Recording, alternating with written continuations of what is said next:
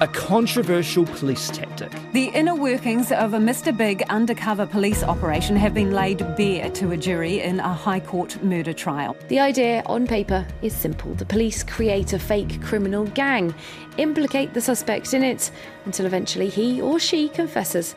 Originating in Canada, Mr. Big Stings can help the police catch killers when nothing else is working. A very useful tool that the police have in their toolbox, utilised properly with the rules set out, can be very uh, beneficial to the public. But not everyone agrees. Highly dangerous technique, prone to creating false confessions. Uh, and it needs to be looked at and utilized with a great deal of caution so that we don't end up putting innocent people in jail. Mr. Big is so contentious, it's not used in the US or the UK, but it is part of New Zealand's crime fighting toolkit. And it led to a man from a tiny town in Manawatu being accused of murdering his best friend. David Lyttle was sentenced to life in prison with a minimum non parole period of 11 years at the High Court in Wellington today. He was found guilty of murdering his friend Brett Hall, who went missing from his Whanganui property in 2011. His body has never been found. But then, in March 2021, in a stinging judgment, the Court of Appeal quashed David Lyttle's conviction. It agreed the Mr. Big operation had gone too far, and evidence from it should never have been heard by the jury. Kia ora, I'm Tom Kitchen, and today on The Detail, we go behind the scenes of a new RNZ podcast called Mr. Lyttle Meets Mr. Big. Well, my name is Stephen Price, and I'm here because for the last five years or so, I've been working on a podcast with Radio New Zealand um, about a murder trial. Well, it's sort of about a murder trial, but it's also about a police sting that led to the murder trial. And it's sort of about the police sting, but it's also about kind of the criminal justice system as a whole. And then it's also about kind of the way we tell stories in the criminal justice system and in life. There are a few key characters in the story. The first, of course, is David Lyttle. He's a builder from the little town of Halcombe um, in the Manawatu, and he was mates with a guy called Brett Hall who lived out in the Wops, out behind like 30 minutes drive beyond Whanganui. He had a piece of land up there where he had a little campsite and was building a house, and David Lyttle was a builder, so he was building it for him. And then Brett disappears, and there's this massive search for him because they figure he must have just got lost in the bush. And Nobody finds him. They don't know where he is. And for a start, they think, well, look, this is probably some of Brett Hall's drug dealing mates because he was into drug dealing and he'd been in prison for that before. But then they start increasingly looking at David Lyttle, who's not really answering their questions very satisfactorily, and the suspicion turns on him. And then, how did Mr. Big get involved? Well, they looked at David and they thought he's probably the one that did it, but they didn't have enough evidence against him. They waited a few years and then decided, look, we're going to run this sting on him. That's where Mr. Big comes in. The Mr. Big is a type of sting where the police they form a kind of a mock, stage managed criminal gang and they organise to make contact with their suspect in a kind of an innocent way, befriend him, and slowly bring him into this criminal organisation. And at the end of it all, they hope to get him to confess to the crime. You can find out in the podcast just how David Lyttle was sucked in by Mr. Big and ended up confessing to killing his friend. But to summarise what happened next, Lyttle was arrested in 2014, and in 2019, a jury found him guilty of murder. He was jailed for life, with a minimum non parole period of 11 years. But then just two years later, in 2021, the Court of Appeal quashed Lyttle's conviction and dismissed the charges against him. In the judgment, the police were criticised for the significant psychological pressure they put on Lyttle. Here's how Stephen Price first got interested in the case. It was a post that was done by Andrew Geddis on a blog. Andrew Geddis is an academic in Otago and a friend of mine. I mean, I'm, I'm, paraphrasing. He said, "Oh my gosh, you won't believe this this sting that the police are doing in Canada," and there was a big court case about it in the Supreme Court there, and it described the sting, and he was kind of a bit agog at it, as was I when I read about it. I thought, I, am kind of amazed the police would do something like this. It's fiendishly clever, um, but also kind of evil. Then at the end, he said, "You might be wondering whether the New Zealand police are doing this." I couldn't possibly comment. That's what he says. So it was clear that uh, we were. And in fact, there was a case working its way through the New Zealand courts about it and whether or not the police ought to be allowed to do it. And I started following that case. Um, it's the Wichman case. It's been revealed that an elaborate undercover operation was used by police to gain a confession in the case of a baby girl fatally shaken by her father. Pawera Wichman was also sentenced in the High Court in Wellington today. He was jailed for three years and ten months for the manslaughter of baby Tegan. The court split all the way up, and then even at the top court, they split 3 2 on the sting and whether it was fair, really, whether it was lawful, and whether the evidence that it gathered could be used. Um, and I tried to contact Mr. Wichman um, to see if he would be interested in doing a podcast series on it, and he wasn't. So I discovered that there was another case working its way through the system, also involving a Mr. Big Sting, and I got interested in that one, and that's the one. That's the one involving Mr. Lyttle.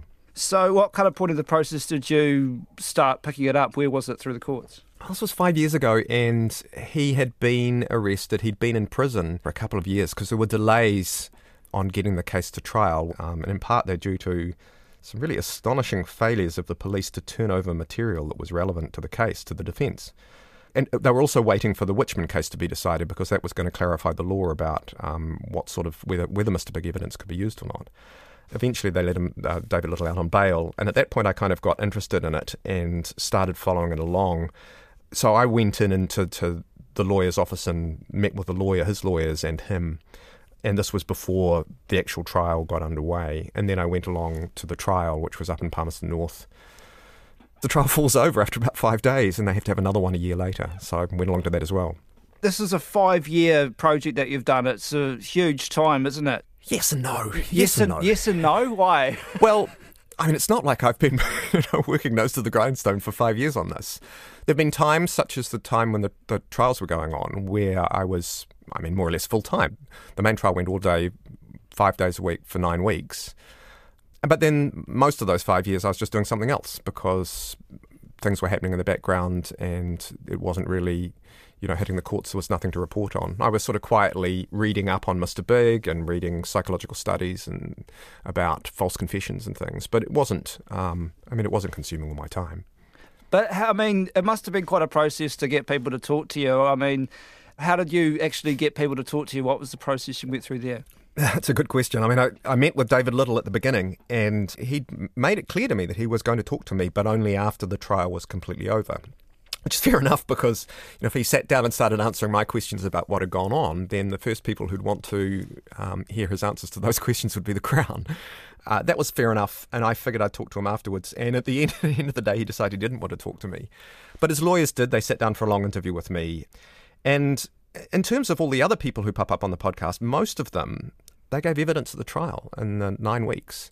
So I had this rich source of material about exactly what had gone on, not just the evidence against David Lyttle and the evidence suggesting that he didn't do it, but also, you know, the jury got to listen to 30 hours of the sting.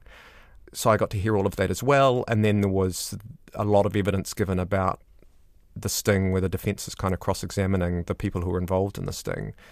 So I had kind of most of the material that I needed. Um, I also went out and talked to some experts about, you know, how the sting's working out in Canada, where they've they've run the sting like more than 300 times, probably more than 600 times in Canada. And I talked to some experts about false confessions. You spoke to Brett Hall's family, I understand. Yeah, I spoke to his mum. Yeah, what was it like to speak to her? She's lovely. I really like Lavona. And the people actually my heart goes out to in this podcast are Lavona uh, and Helen Lyttle, David's wife because they're both, I think, innocent victims of this, no matter how you, you look at it. But Lavona, you know, she's really cut up about the fact that her son's gone. I mean, she told me about how great he was with the grandkids and how, you know, he spent time in the bush with them and, you know, how he was kind of an outdoors guy and he was building his dream home up there. And for her, she still to this day just wants to know what happened, where he is. She just wants, I mean, it's cliche to call it closure, but that's what she wants. Um, and she really doesn't have it at the moment. She kind of got it when David Lyttle was convicted, and then that was overturned. I think she's like many victims in that way, in that she wants to be able to mourn the loss properly and, and have the door properly closed, and it's not properly closed. Why do you think she was so open to talking to you? I think she's just a very straightforward person. I'm sure not all, all people who've suffered like that would be like that, and I would have respected it if she didn't want to. Did you speak to David Lyttle's family at all? Well, I wanted to, and again, um, Helen Lyttle said during the trial they would talk to me afterwards, as did David, and they've changed their mind about that. And I, you know, my hunch is probably the lawyers have said to them, "Look, what have you got to gain here? You've got off now, and they can't prosecute you again. The case is over." He's going to do this thing that's going to. It's it's clear that he's going to raise questions about the Mr. Big thing, which is the thing you're really angry about you don't really need to be in that and be asked questions about your involvement that um, you know might lead you to say something that you don't mean to say. Was there anyone else that you really wanted to talk to but you didn't get the chance to? Police. why? Why would they not talk to you? I think the police don't usually talk about these things. I, I, I guess I mean they're very, very protective of the people who are undercover, and so actually it was it was never going to be likely I would talk to any of the undercover people. Um, but even police generally about the sting and whether it was justified and how they were dealing with the concerns about it, because it's not just me and it's not just these psychological experts uh, who are expressing concerns. The Law Commission looked at it and they said, oh, this is a bit problematic. Um, and we think maybe Mr. Big Sting should be better regulated because they're not regulated very well at the moment. And the pros and cons of Mr. Big Stings are something the podcast tries to grapple with. Here's RNZ's Justin Gregory, one of the executive producers of Mr. Lyttle Meets Mr. Big, talking about a couple of Stephen's most intriguing interviews. One of the really heartrending aspects is that he speaks to a chap called Bruce Morcombe, whose son Daniel, a 13 year old boy, went missing a few years ago in Australia. And um, the person that the police suspected for him, they ran a Mr. Big technique on him, and he he led them to the body of, of Daniel. And so, you know, Bruce obviously has a, a particular take on the case, and that's a it's a hard earned and justified take on um, on the technique. It's hard to get individuals who have been involved or the subject of these cases to want to talk because it's a pretty traumatizing thing. And a lot of them just want to move on, whether they've been convicted or not we do talk to a Canadian expert called Mark Stobbe, who himself was um, uh, suspected of murdering his wife, and Canadian police were going to run a Mr. Big sting on him. Um, and apparently, the advice that came back was that they thought he was unlikely to be too stupid enough to fall for it, so they didn't. But he then went on from there. He'd been like a communications chief in Manitoba in um, in Canada. He then went back to school and got a PhD in this area and is now an expert in the Mr. Big field. And he's very pro Mr. Big, despite being someone who nearly had the, the sting run on him. Like Stephen, Justin would have liked to have spoken to the police for the podcast. We would have loved to have had the police come in and, and say their part on it. I, I have some sympathy. Their, their basic stance is that it's to protect the undercover um, officers who might be involved in other cases. And this is New Zealand, so one of us will know them, you know. Um, we do have inside the series, for the first time, we're actually, we're not playing the tapes of the actual sting we are playing recreations of them. We have them, we're not allowed to play them, and so we have actors performing those roles. But for the first time in New Zealand, you're going to hear an undercover sting as it happens. So you're not allowed to play those tapes. Nope. Is that because it's suppressed, or it's to protect the identities of the of the undercover officers mm-hmm. who may well be involved in operations now? Mm. We don't know. Mm. They won't tell us.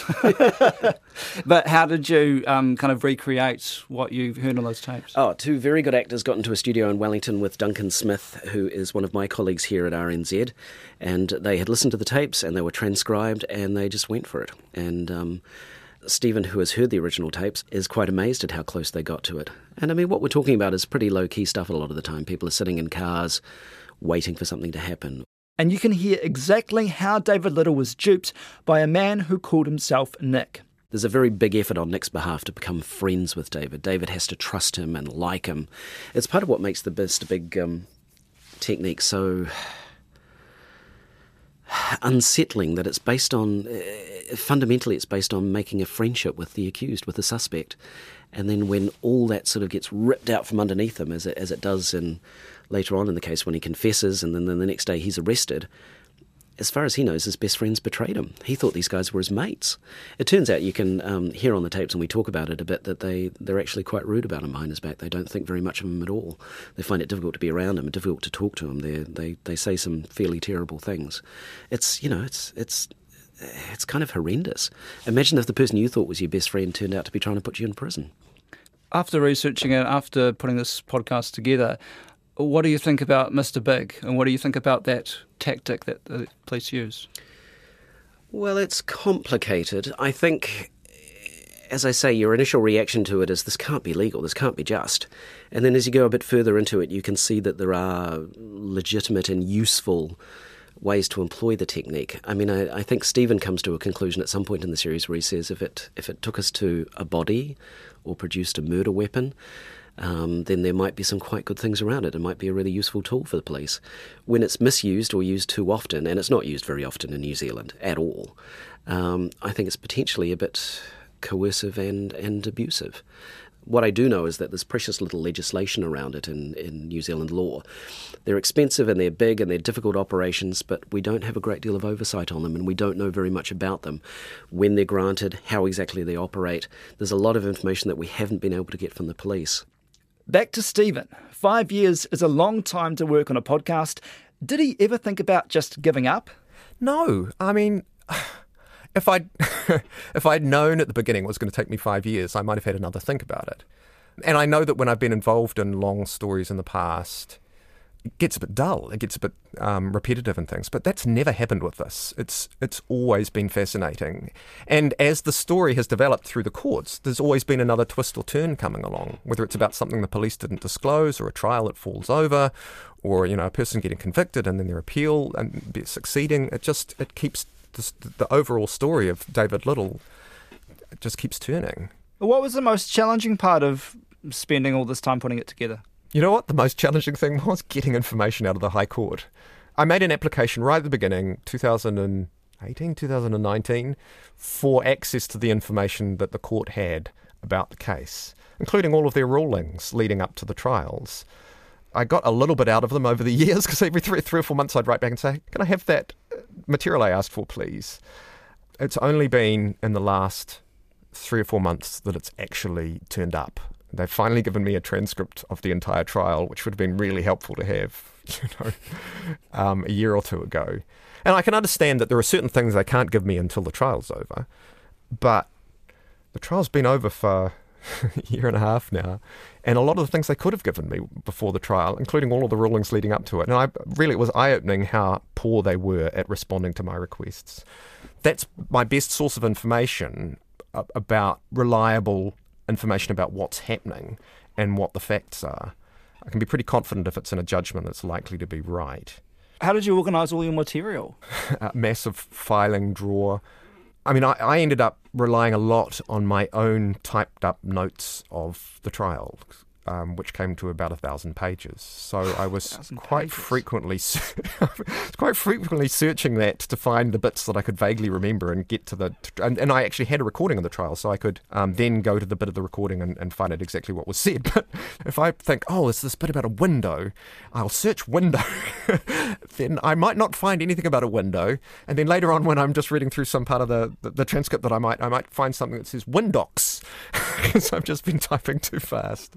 So, but it wasn't the most reliable record for me to be searching. But I was, you know, I'm delighted to have the transcript now because that makes that stuff a lot easier.